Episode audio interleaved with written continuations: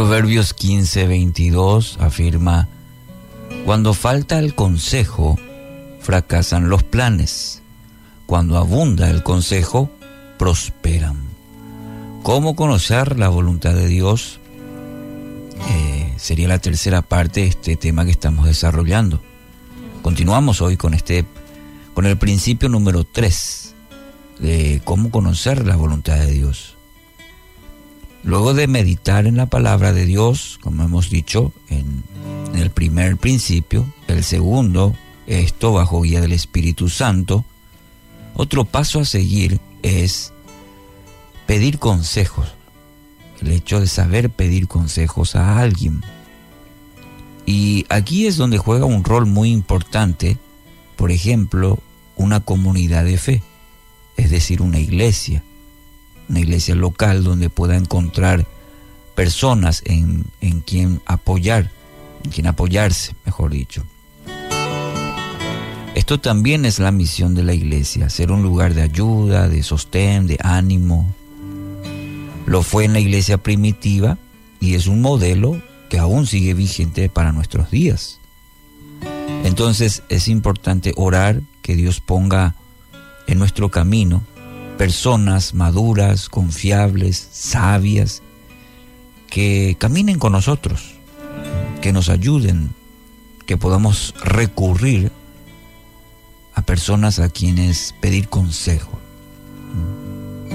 Dios también nos habla y nos confirma sus planes por medio de otras personas. Siempre es sabio buscar consejo, sobre todo decisiones importantes, inclusive a veces en detalles. Es, importante compartir con alguien. ¿Qué te parece? Mira, tengo esta situación, me gustaría saber tu opinión, sinceramente. Eh, ese aspecto es importante en la vida de uno. Proverbios 12:15 dice, los necios creen que su propio camino es el correcto, pero los sabios prestan atención a otros la NTV, la versión acabo de leer. Clarito, ¿eh? Los necios creen que, bueno, ya saben todo. Hay papá hoyo. Pero los sabios prestan atención a otros, es decir, están dispuestos a escuchar cuando las personas también, sobre todo personas de confianza, maduras, prestan mucha atención. Una buena manera de comprobar si estamos tomando la decisión correcta es compartiendo con alguien más.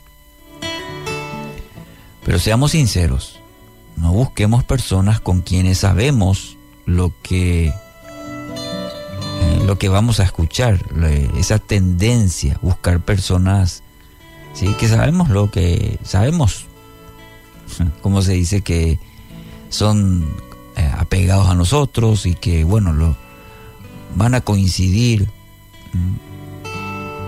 van a apoyar lo que pensamos, algo neutral, algo que realmente esa persona sabiamente sabrá decirnos. Eh, esa es la diferencia. Siempre buscar personas que tengan criterios neutrales, que con sabiduría, con mucho amor también, pueden orientarnos. En la vida siempre necesitaremos de personas que nos ayuden a tener una buena perspectiva, una correcta visión de las cosas.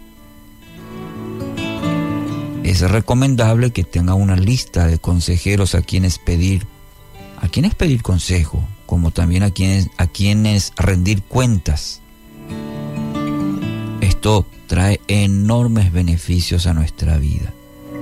Usted me dirá, sí, pero es, es difícil, no tengo muchas personas, muchas justificaciones. Sí, quizás todos estamos en ese desafío, pero ore al Señor, pida que Él le muestre personas maduras, sabias, a quienes rendir cuentas, a quienes pedir consejos, y experimente el beneficio la bendición que es tener eh, personas que nos ayuden a tomar decisiones, personas a quienes rendir cuentas de nuestra, de nuestra vida. No para este castigo de alguna manera. Eh, no, me refiero a, a que simplemente estén. Muchas veces el hecho de que alguien te escuche ya es un paso importante. Ya alivia todo nuestro ser y es un ejercicio importante en la vida de uno.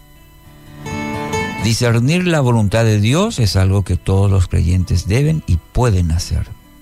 Y una manera de hacerlo es a través de personas.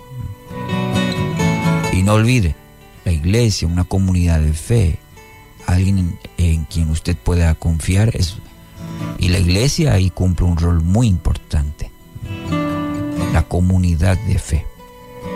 Así que hoy ore pidiendo a Dios que ponga personas a quienes pueda acudir en busca de sabios consejos. Estas personas serán de mucha bendición y usted también, sí. Usted luego ejercerá el mismo la misma acción con otras personas que lo busquen a usted. Y este es un buen ejercicio a la hora de buscar la voluntad de Dios para nuestras vidas.